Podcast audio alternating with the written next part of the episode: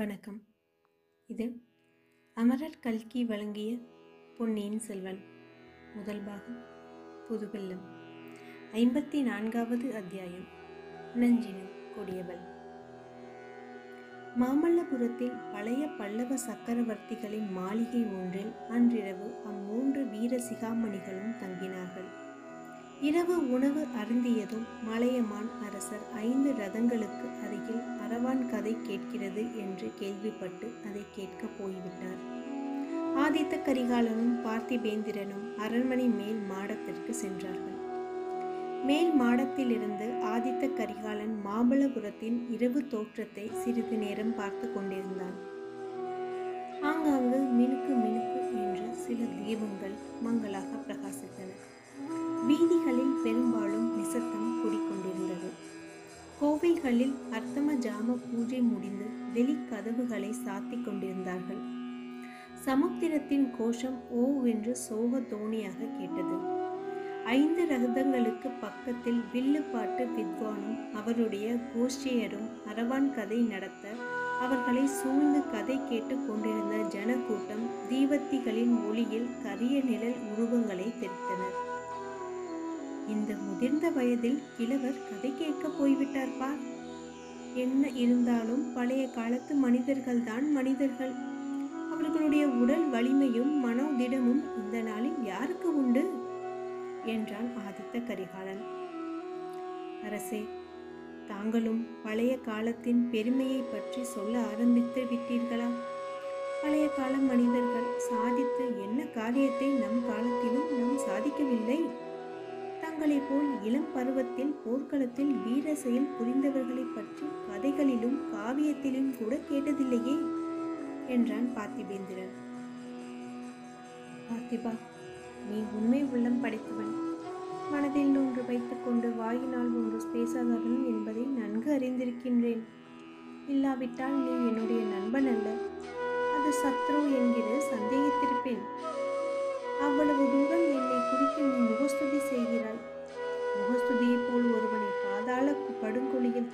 தள்ளக்கூடியது வேறொன்றுமில்லை என்றான் ஆதித்த கரிகாலன். ஐயா சுயநல நோக்கத்துடன் ஒருவனை பற்றி இல்லாத உயர்வை புனைந்து சொன்னால் அது மோஸ்துதியாகும். ஆகும் தஞ்சாவூரில் பழுவேற்றரையர்களின் அடிமையாக இருக்கிறானே மதுராந்தகன். அவனிடம் சென்று நீ வீராதி வீரன் என்று நான் புகழ்ந்தால் அது மோஸ்துதியாகும். ஆகும் அப்படி நான் எப்போதாவது செய்ததாக தெரிந்தால் என்னை உடனே தங்கள் கையில் உள்ள வாளினால் கொன்றுவிடுங்கள் தங்களை பற்றி நான் சொன்னதில் ஒரு வார்த்தை கூட அதிகமில்லையே. பழைய காலத்தில் எந்த வீரன் இவ்வளவு இளம் வயதில் இத்தனை பெரிய காயங்களை சாதித்திருக்கிறான்?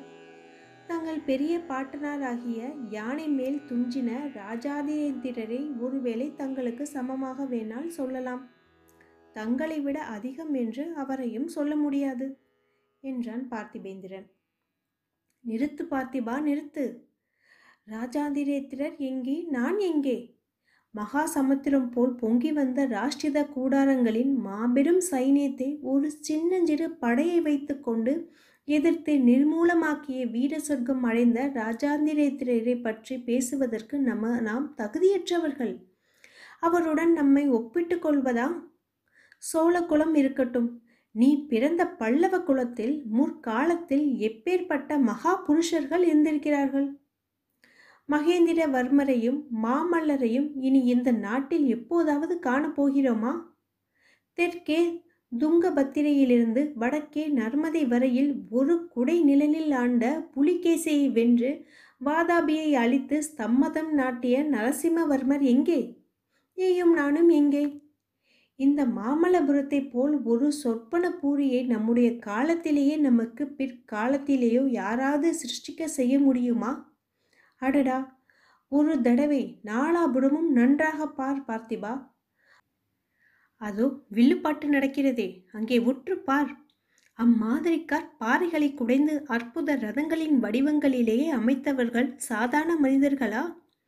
முன்னூற்று ஐம்பது ஆண்டுகளுக்கு முன்பு இந்த மாமல்லபுரம் எத்தகைய கோலாகலமான காட்சி அளித்திருக்க வேண்டும் என்று நினைக்கும் போது எனக்கு உடம்பு சிலிர்க்கிறது.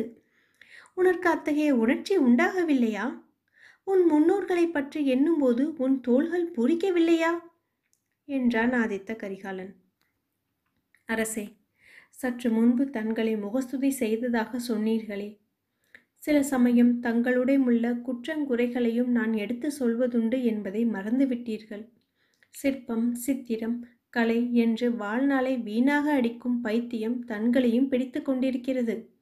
அந்த பைத்தியம் பிடித்த நாளே தான் என் முன்னோர்கள் அடைந்த வெற்றியெல்லாம் வீணாக ஆயிற்று. வாதாபிக்கு சென்று ஸ்தந்தம் நாட்டி விட்டு மாமல்லர் திரும்பி வந்தாரே? பிறகு என்ன செய்தார்? கற்களை செதுக்கு கொண்டும் பாறைகளை குடைந்து கொண்டும் உட்கார்ந்திருந்தார். அதன் பலன் என்ன? சில காலத்துக்கெல்லாம் மறுபடியும் சலுக்கர்கள் தலையெடுக்க தொடங்கினார்கள். பெரும் படையுடன் மீண்டும் பழிவாங்குவதற்கு வந்தார்கள். காஞ்சியையும் உறையுறையும் அளித்தார்கள் மதுரை வரையில் சென்றார்கள். நெடுமாற பாண்டியன் மட்டும் நெல்வேலியில் சலுக்கர் படையை தடுத்து நிறுத்தி தோற்கடிக்காவிட்டால் இன்று வரை அத்தனோடு முழுவதும் சலுக்கர் ஆட்சியில் இருந்திருக்கும் அல்லவா? என்றான் பார்த்திபேந்திரன். இல்லை பார்த்திபா இல்லை. உலகில் எந்த அரச குலமும் என்றைக்கும் நீடித்திருப்பதாக நான் கேள்விப்பட்டதில்லை. ராமர் பிறந்த சசுவாக குலத்திற்கு ஒரு முடிவு ஏற்பட்டது. சலுக்கர்களை வீழ்த்த இரட்டை மண்டலத்தோர் தோன்றினார்கள். ராஜ்யங்கள் சில சமயம் உன்னத நிலைமை அடைவதும் சில சமயம் தளர்ச்சி அடைவதும் இயல்பு. சில ராஜ்யங்கள் சில காலம் எவ்வளவோ உன்னதமாய் இருந்துவிட்டு இருந்த இடம் தெரியாமல் போய்விடுகின்றன. என்னுடைய முன்னோர்களையே பார். கரிகால் வளவன் கிள்ளி வளவன் முதலிய சோழ மன்னர்கள் எவ்வளவோ சீரும் சிறப்புமாய் இருந்தார்கள்.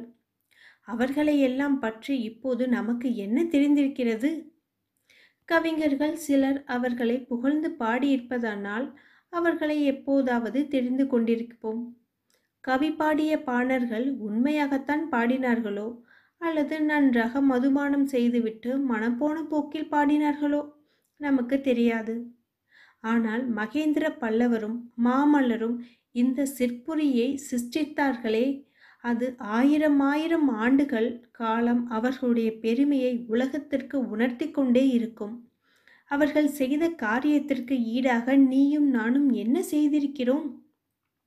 போர்க்களத்திலேயே பல்லாயிரம் மனிதர்களை கொன்று குவித்திருக்கின்றோம். இரத்த வெள்ளம் ஓட செய்திருக்கின்றோம். உலகில் நம் பெயரை நிலைநிறுத்த வேறு என்ன செய்திருக்கிறோம்? என்றார் ஆதித்த கரிகாலர். இதை கேட்ட பார்த்திபேந்திரன் இவ்விதம் பேசுவது ஆதித்த கரிகாலன் தானா என்று ஐவரும் பாவனையுடன் சிறிது நேரம் திகைத்திருந்தான். பிறகு ஒரு பெருமூச்சு விட்டு அரசே போரையும் வீரத்தையும் குறித்து தாங்களா இவ்விதம் பேசுவது என்றால் நான் என்ன சொல்வதற்கு இருக்கிறது? தங்களுடைய மனம் இன்று சரியான நிலையில் இல்லை. ஆகையினாலே இப்படி பேசுகிறீர்கள். ஐயா தங்கள் மனதிலுள்ள வேதனை இன்னதென்பதை எனக்கு சொல்லக்கூடாதா? தங்களுடைய வைர நெஞ்சத்தை சிறிது திறந்து காட்டக்கூடாதா? என்று ஆவலோடு கேட்டான். பார்த்திபா என் நெஞ்சை பிளந்து காட்டினேனாயின் அதற்குள்ளே என்ன இருக்கும்? எவர் இருப்பார் என்று நினைக்கிறாய்? என்றார் ஆதித்த கரிகாலன். அதைத்தான் தெரிந்து கொள்ள விரும்புகிறேன் சுவாமி என்றான் பார்த்திவேந்திரன் என்னை பெற்ற தாயும் தந்தையும் இருக்க மாட்டார்கள். என் உயிரினும் இனிய தங்கையும் தம்பியும் இருக்க மாட்டார்கள். என் உயிருக்கு உயிராகிய நண்பனாகிய நீயும் வந்தியத்தேவனும் இருக்க மாட்டீர்கள். வஞ்சகமே வடிவான ஒரு பெண் அதில் இருப்பாள். பாவமே உருவான பழுவூர் இளையராணி அதில் இருப்பாள். நஞ்சினும் கொடியவளான நந்தினி என் நெஞ்சுக்குள்ளேயே இருந்து என்னை படித்து வைக்கும் பாட்டை இன்று வரை வாயை திறந்து யாரிடமும் சொன்னதில்லை. உன்னிடம்தான் என்று சொன்னேன் என்று ஆதித்த கரிகாலன் கூறிய வார்த்தைகளில் தணலின் ஜுவாலையை வீசிற்று. அரசே அது ஒருவாறு நான் யூகித்தேன். பழுவூர் இளையராணியின் பேச்சு வரும்போதெல்லாம் தங்கள் முகம் கருத்து கண்கள் சிவந்து சொல்ல முடியாத மன வேதனையை வெளியிட்டதை கொண்டு அறிந்தேன். ஆனால் இந்த தகுதியில்லாத மோகம் எப்படி தங்கள் நெஞ்சில் இடம்பெற்றது அந்நிய பெண்களை எல்லாம் அன்னை என கருதும் மரபில் வந்த தாங்கள் எவ்வாறு இவ்வாறு யோசித்தீர்கள்? பழுவேற்றரையர்கள் தங்கள் குலத்திற்கு நெடுங்கால உறவினர். பிராயம் முதிந்தவர். இன்றைக்கு அவர்கள் நமக்கு பகைவர்களானாலும் முன்னால் அப்படி இல்லையே. தங்கள் தந்தையும் பாட்டனாரும் அவரை எவ்வளவோ மதித்து மரியாதை செய்தார்கள். அப்படிப்பட்டவர் அக்னி சாட்சியாக மணந்து கொண்ட பெண்ணை அவள் அவ்வளவுதான் கெட்டவளானாலும் தாங்கள் மனதிலும் கருதலாமா? நண்பா எனக்கு ஆறுதல் சொல்லப் போகிறாயா? இந்த ஜென்மத்தில் எனக்கு ஆறுதல் என்பதே கிடையாது. அடுத்த பிறவியில் உண்டா என்பது சந்தேகம்தான். உன்னுடைய மன நிம்மதிக்காக சொல்கிறேன். உன்னிடம் சொல்லாமல் நான் என்னதை ஒழித்து வைத்திருப்பதாக எண்ணிக்கொண்டு நீ இலங்கைக்கு போக வேண்டியதில்லை. இவ்விதம் கூறி ஆதித்த கரிகாலன் சிறிது நிதானித்தான். பிறகு ஒரு நெடிய பெருமூச்சு விட்டு சொல்லத் தொடங்கினான். இத்துடன் ஐம்பத்தி நான்காவது அத்தியாயம். நஞ்சினும் கொடியவள். நிறைவடைந்தது. மீண்டும் ஐம்பத்தி ஐந்தாவது அத்தியாயம் நந்தினியின் காதலன். அதில் உங்களுடன் பயணிக்கிறேன். நன்றி வணக்கம். கூடாது பார்த்திபா கூடாது. அது எனக்கு தெரியாது என்று நினைக்கிறாயா? தெரிந்திருப்பதனால்தான் இது மனவேதனை. அவள் பழுவேற்றரையரை மணந்த பிறகு என் நெஞ்சில் இடம்பெறவில்லை.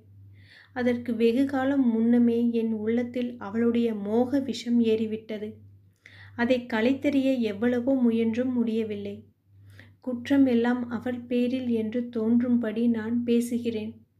குற்றம் யாருடையது என்பதை கடவுளே அறிவார். பார்க்க போனால் பாவம் பழியெல்லாம் எங்களை படைத்த கடவுள் தலையிலேயே விழ வேண்டும்.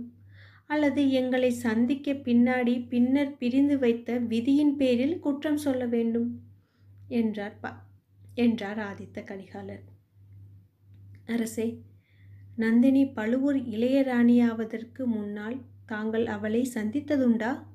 எங்கே? எப்போது? எப்படி சந்தித்தீர்கள்? என்று பார்த்திவேந்திரன் ஆர்வத்துடன் கேட்டான். அது பெரிய கதை. இன்றைக்கு அதை கேட்க விரும்புகிறாயா? என்றார் ஆதித்த கரிகாலர். கட்டாயம் கேட்க விரும்புகிறேன். அதை தெரிந்து கொள்ளாவிட்டால் எனக்கு மனம் நிம்மதியிராது நாளைக்கு இலங்கைக்கு போக சொல்கிறீர்களே? அங்கே சென்று என் கடமையை சரிவர செய்ய முடியாது. நிலைமை என்னதென்பதை தெரிந்து கொண்டு தங்களுக்கு ஆறுதல் சொல்லிவிட்டு போனால்தான் என் உள்ளம் ஒருவாது நிம்மதியடையும் என்றான் பார்த்திபேந்திரன்.